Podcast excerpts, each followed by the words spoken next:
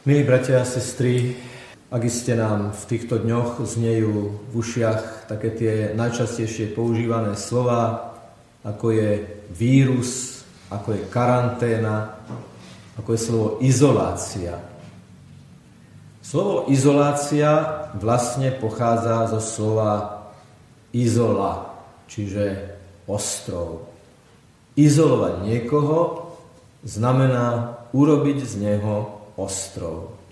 Ľudia, ktorí sa vrátili zo zahraničia, ľudia, ktorí majú identifikovaný vírus, ľudia, ktorí boli v priamom kontakte s takýmito osobami, sú izolovaní, aby sa stali načas ostrovom.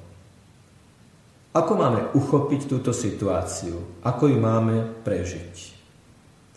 Tá Samaritánka v dnešnom príbehu bola v istom zmysle slova tiež izolovaná a máme na to niekoľko poukazov v samotnom evaneliovom texte.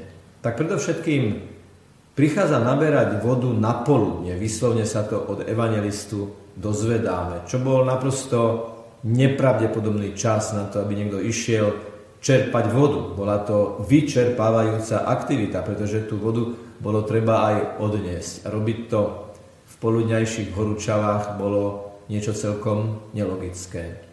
Kto teda išiel k studni na poludne, išiel tam preto, aby jednoducho nikoho nestretol, pretože predpokladá, že tam nikto nebude. To je prvé, čo nám poukazuje na to, že Samaritánka sama si vytvorila izoláciu od ostatných, pretože bola hriešna a pretože ju zrejme mnohí aj zaznávali. Potom, keď Ježišovi hovorí, že veď nemáš vedro, z čoho by si sa napil, je to poukaz na to, že Židia sa nedotýkali nežidovských nádob. Ona bola izolovaná aj v týchto predsudkoch a keď jej teda Ježiš hovorí, daj sa mi napiť, hovorí niečo naprosto nečakané. Ty by si bol ochotný sa napiť z mojej nádoby? Veď ty nemáš nádobu. Ty by si bol ochotný sa poškvrniť z mojej nádoby? No a tá tretia izolácia, to bolo to tajomstvo tejto ženy, že má rozvité vzťahy. 5 mužov mala a ten, ako to hovorí sám Ježiš, keď ju diagnostikuje, identifikuje, ten ani nebol jej mužom. Táto izolovaná žena ale zažíva v tomto rozhovore čosi neobyčajné. Ježiš k nej stavia most vzniká súostrovie. Povie jej, daj sa mi napiť.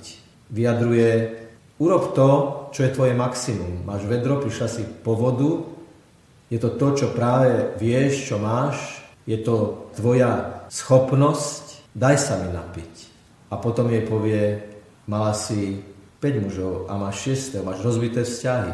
A ona cíti, a v celom tom texte to môžeme identifikovať postupne, postupne precitá a objavuje, s kým sa to vlastne rozpráva. Hoci spočiatku, keďže to bol žid, muž a veriaci žid, tak ten rozhovor prakticky nemal šancu. A Ježiš tým jediným oslovením, daj sa mi napiť, nabúral tieto predsudky a na konci tohto rozhovoru, tejto Ježišovej logoterapie, liežby slovom, komunikáciou, povie, nie je to Mesiáš? Ale čo bolo hlavným argumentom, že ona takto precitla a uverila v Ježiša?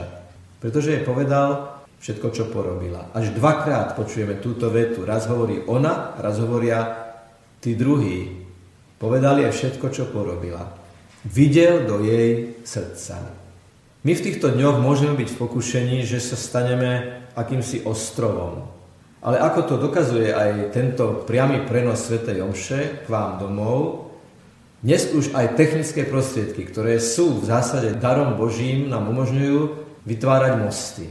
Nemusíme sa fyzicky stretnúť, ale môžeme sa stretnúť prostredníctvom technických možností. A preto, ako tá Samaritánka nájde aj svoje spoločenstvo, pretože Ježiš ju otvorí pre komunikáciu s tými, voči ktorým bola ostrovom, začala premosťovať a hovoriť, veď tento Ježiš je Mesiáš, povedal mi všetko, čo som porobila.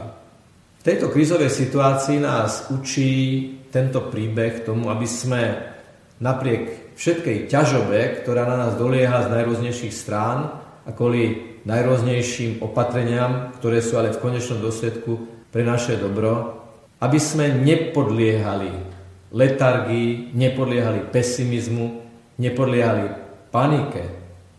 Panika od slova páno, alebo pán, čo bol boh lesov a hôr, hrozostrašný, ktorý sa bál ešte aj sám seba, druhý pred ním utekali. Preto sa hovorí o panickom strachu, keď je človek úplne bez seba, keď sa snaží uniknúť. My máme len dve možnosti. Buď to na nás doláhne tak, že sa tomu podvolíme, alebo sa budeme motivovať navzájom a budeme si vzájomne oporou. Ako to už oznelo viackrát v týchto dňoch. Poznáme nejakého starého človeka, ktorý nemá nikoho. Tú susedku, tú bývalú učiteľku, tú, tú príbuznú, ktorá je ďaleko.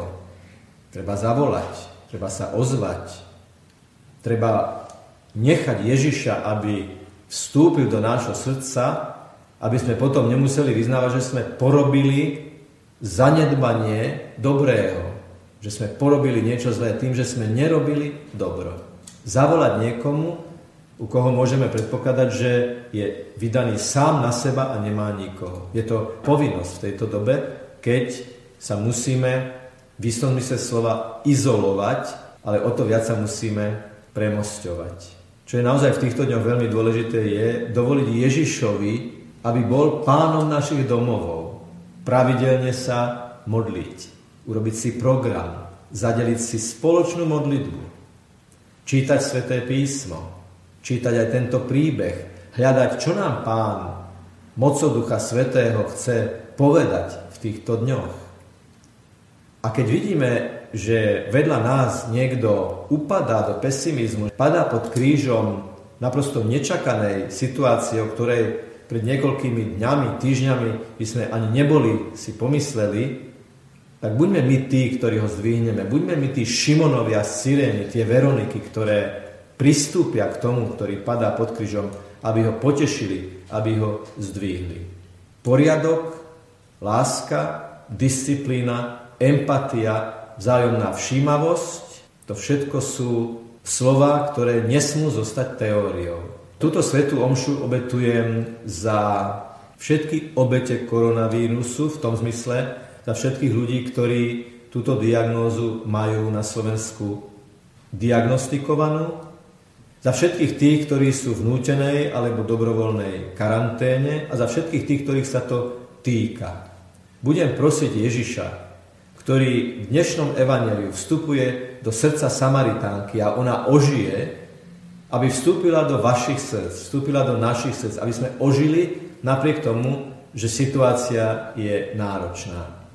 Aby sme napriek tomu, že musíme byť izolovaní, že niekedy niektorí z nás musia byť ostrovom, aby sme všetkými možnými povolenými a múdrymi prostriedkami stavali mosty a stali sa súostrovím, lebo Tomáš Merton, veľký mystik, mysliteľ a náboženský spisovateľ hovorí, žiaden človek nie je ostrov. Nedovolme, aby sa niekto stal ostrovom, na ktorom by niekto stroskotal a nedovolal sa nejakej pomoci. My vieme, že tento čas skončí. Nevieme kedy, ale vieme, že určite skončí. Urobme všetko preto, aby platilo, čo nás nezabije a my nedovolíme, aby nás to zabilo, to nás posilní, to nás prehlbí. Hovorí sa, že keď do koruny palmy položia kameň, ona prestane rásť. Ale prehlbia sa jej korene, začne byť pevnejšia, pevnejšie stojí v zemi. Nedovolme, aby nás tento balvan zlomil. Možno sa nám zdá, že sa mnohé veci zastavujú a aj sa zastavujú, ale aspoň nám to prehlbí korene. Je to na nás, kam prehodíme tú výhybku. Toto nie sú samozrejme ľahkovážne slova a veľmi hlboko si uvedomujem reálne, konkrétne, naliehavé ťažkosti, ktoré z tohto môžu vzniknúť pre jednotlivcov, pre rodiny, pre pracujúcich a pre zdravotníkov. Urobme všetko preto, aby sme si boli vzájomne oporou, aby sme si, ako to hovorí Sveté písmo, vzájomne niesli kríže. Niečo preto urobíme, veľmi dôležité aj v tejto Svetej Omši, že to všetko odovzdávame zdvihneme s paténom k Pánu Ježišovi, aby nám On bol oporou, lebo nám to slúbil. Ja som s vami po všetky dni, aj počas ťažkých dní. Bez mňa nemôžete urobiť nič, ale so mnou môžete urobiť veľa. Nech je pochválený Pán Ježiš Kristus. Amen.